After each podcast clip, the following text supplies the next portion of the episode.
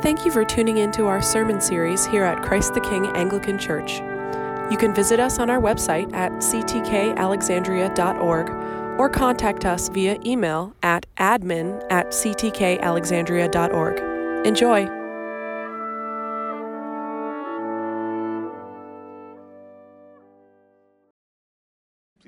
Welcome to Christ the King. We are in a sermon series entitled This Is Us. We're looking at different ways that the Bible describes uh, you and me, the church.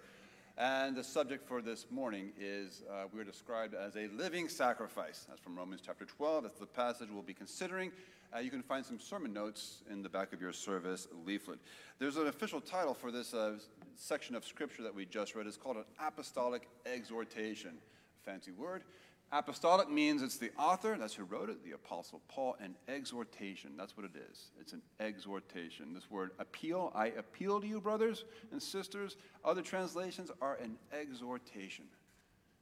I exhort you by the mercies of God. Exhortation, that's a word that you and I don't use very often. When's the last time you said, I exhort you?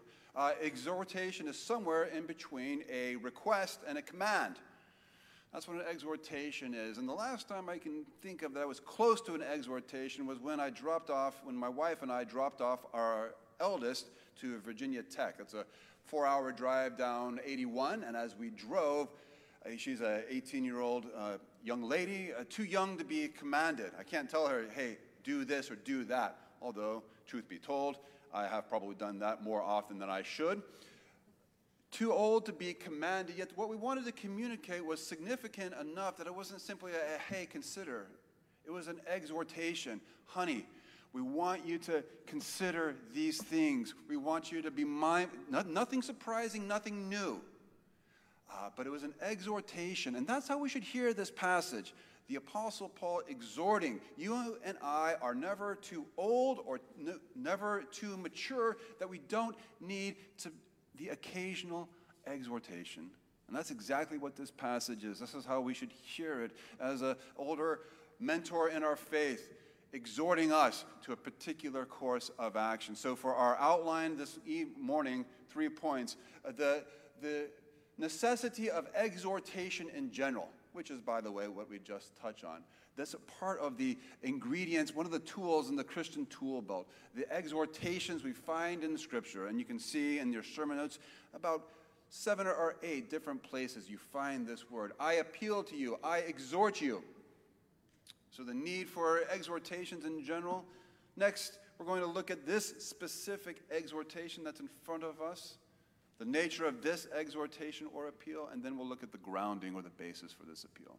So let's move to point number two the nature of this particular exhortation. What is the apostle exhorting us to? He's exhorting us to present ourselves as a sacrifice. Now, on first blush, that doesn't sound too appealing. Uh, sacrifices are usually bloody. Uh, who wants to present themselves as a sacrifice? Not me. However, sacrifice is a natural part of life, and I found a surprising, I found a great illustration of sacrifice in a surprising place. It's a book I've been reading called For Profit. It's a history of businesses.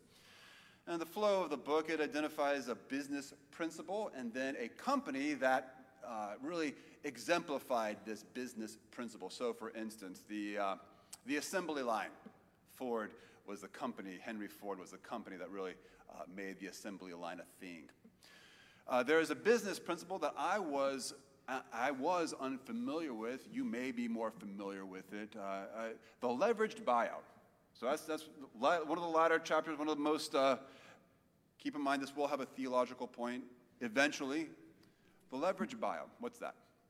Well, it's when a group of investors come together, they pool their resources, they buy a company for the purpose of refining, reshaping, remolding, repurposing that company, and God willing, selling it for a profit.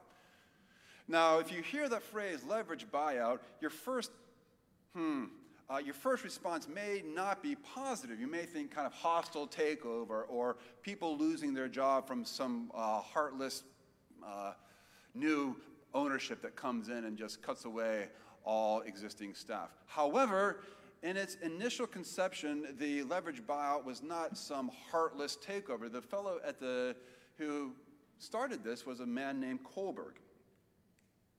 And Kohlberg uh, would approach business owners who were aging, a little bit older, who wanted to get out, and he would say, Hey, you've got a great thing going here, great business. Let me buy your business from you. It's clear you're at the age of retirement. And let me continue. Let me respect your wishes, your desire for the company. And uh, you win, we win. And that's exactly what he did for the first season of his business. K- Kohlberg became KKR. That's a business I had not heard of. Maybe you've heard of it. It doesn't take very long, however, between where this win win that I just described uh, began to be eroded by greed. And what was a mutually agreeable uh, business transaction became uh, very aggressive and hostile takeovers and, bill, and, and uh, managers' wishes not being accepted or not being honored.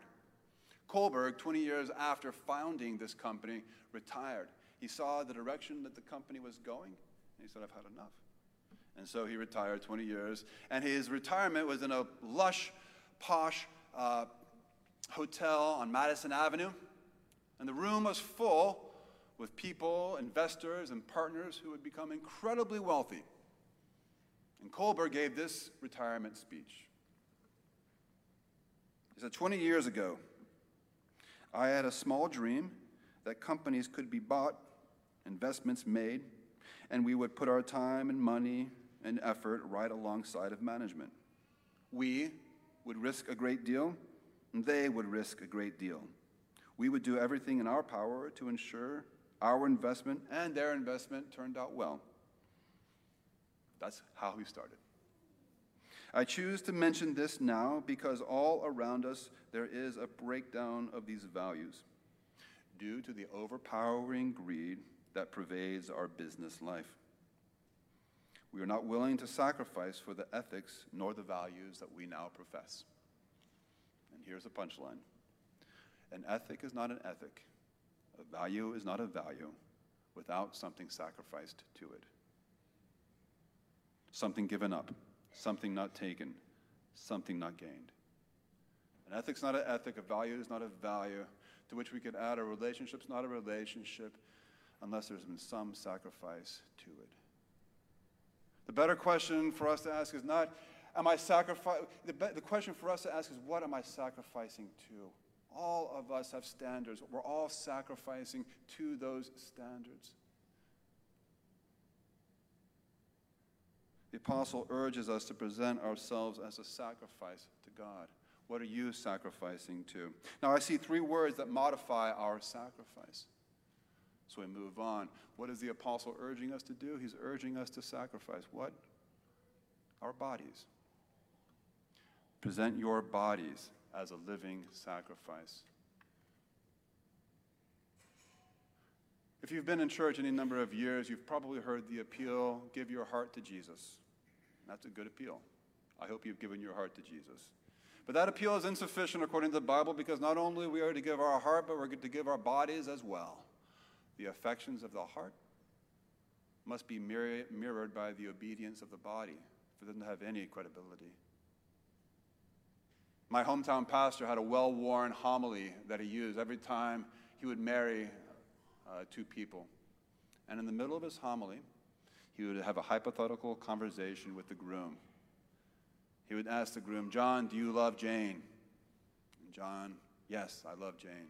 John, will you do all in your power to support Jane? Yes, I'll do all.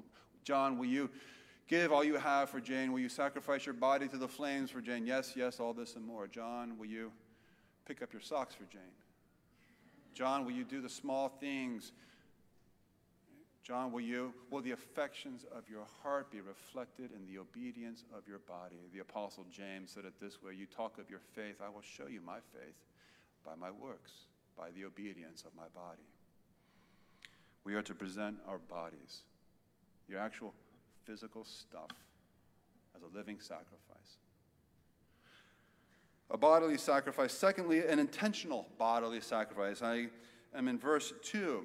do not be conformed to the patterns of this world, but be transformed by the renewal of your mind. And I, I say intentional because I want you to appreciate how jarring this word is. Present your body as a living sacrifice because you and I are told that you are the master of your own body. Who is anyone to tell you what to do? My body is my own. That, friends, is simply not how the Bible sees it. You are not your own. Your body is not your own. You've been bought with a price. So honor God with your body.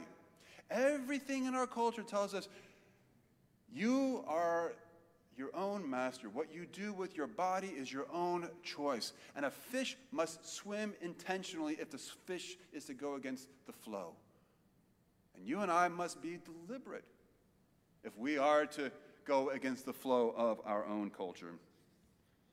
Intentional bodily sacrifice.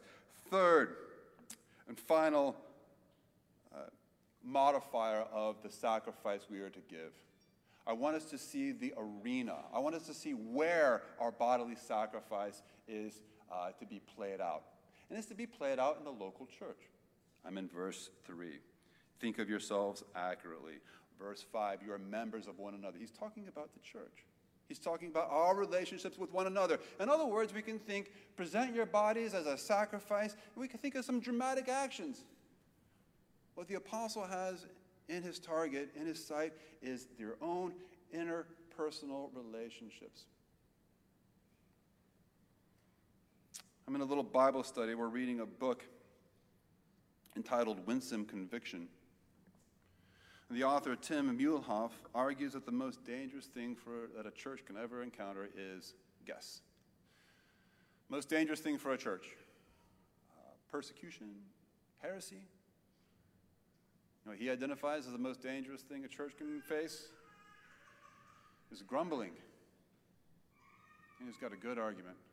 The Bible is full, the New Testament is full of warnings against grumbling. All those exhortations that you see in the opening verses, half of those are exhortations to avoid grumbling. I urge you, be of one mind, be of one spirit.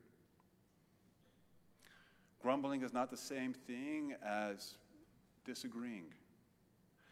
Grumbling is not the same thing as healthy conflict. Those are healthy, those are good things.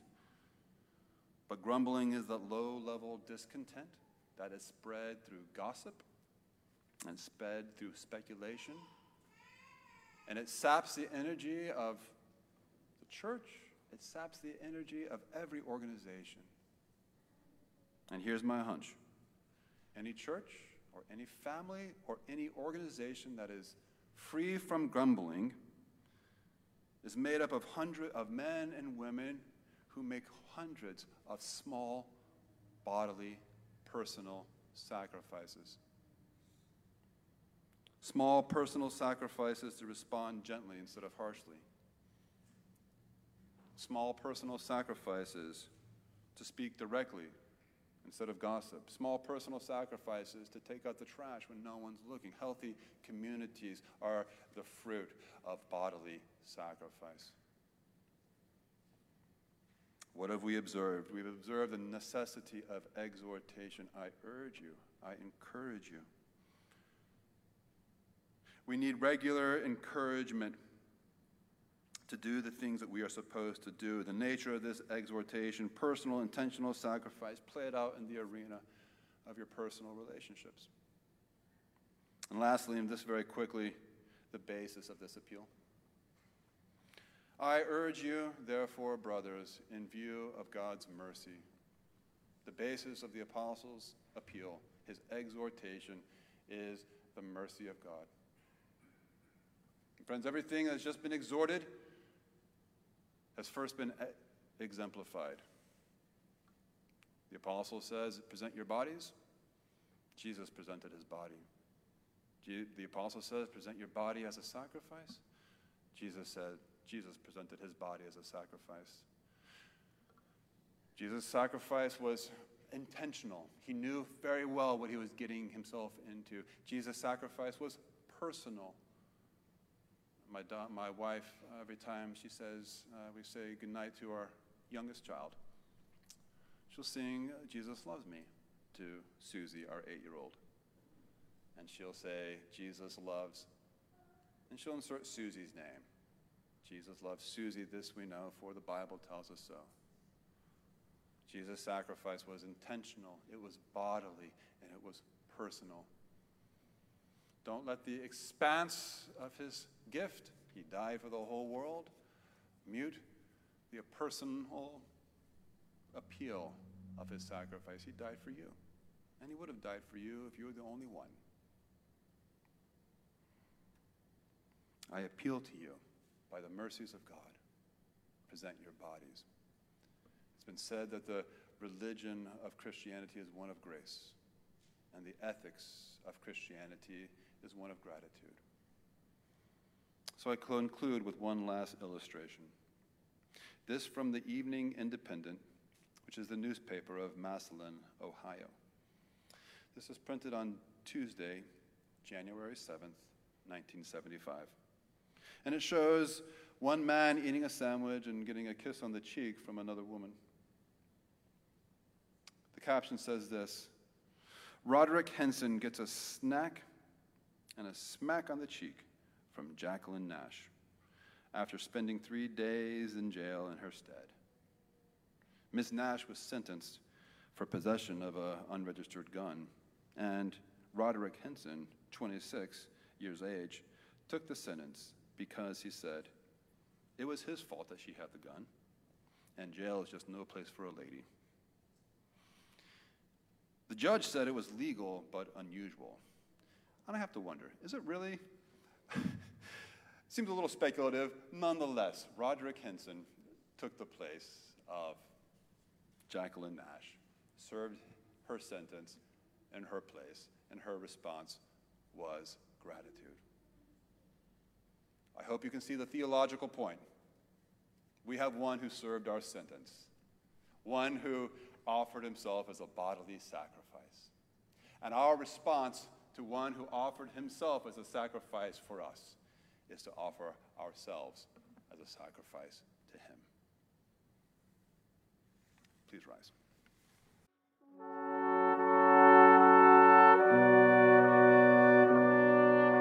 You can visit us in person at 9 and 11:15 a.m. on Sunday mornings or online via our Facebook live stream or visit us at our website ctkalexandria.org.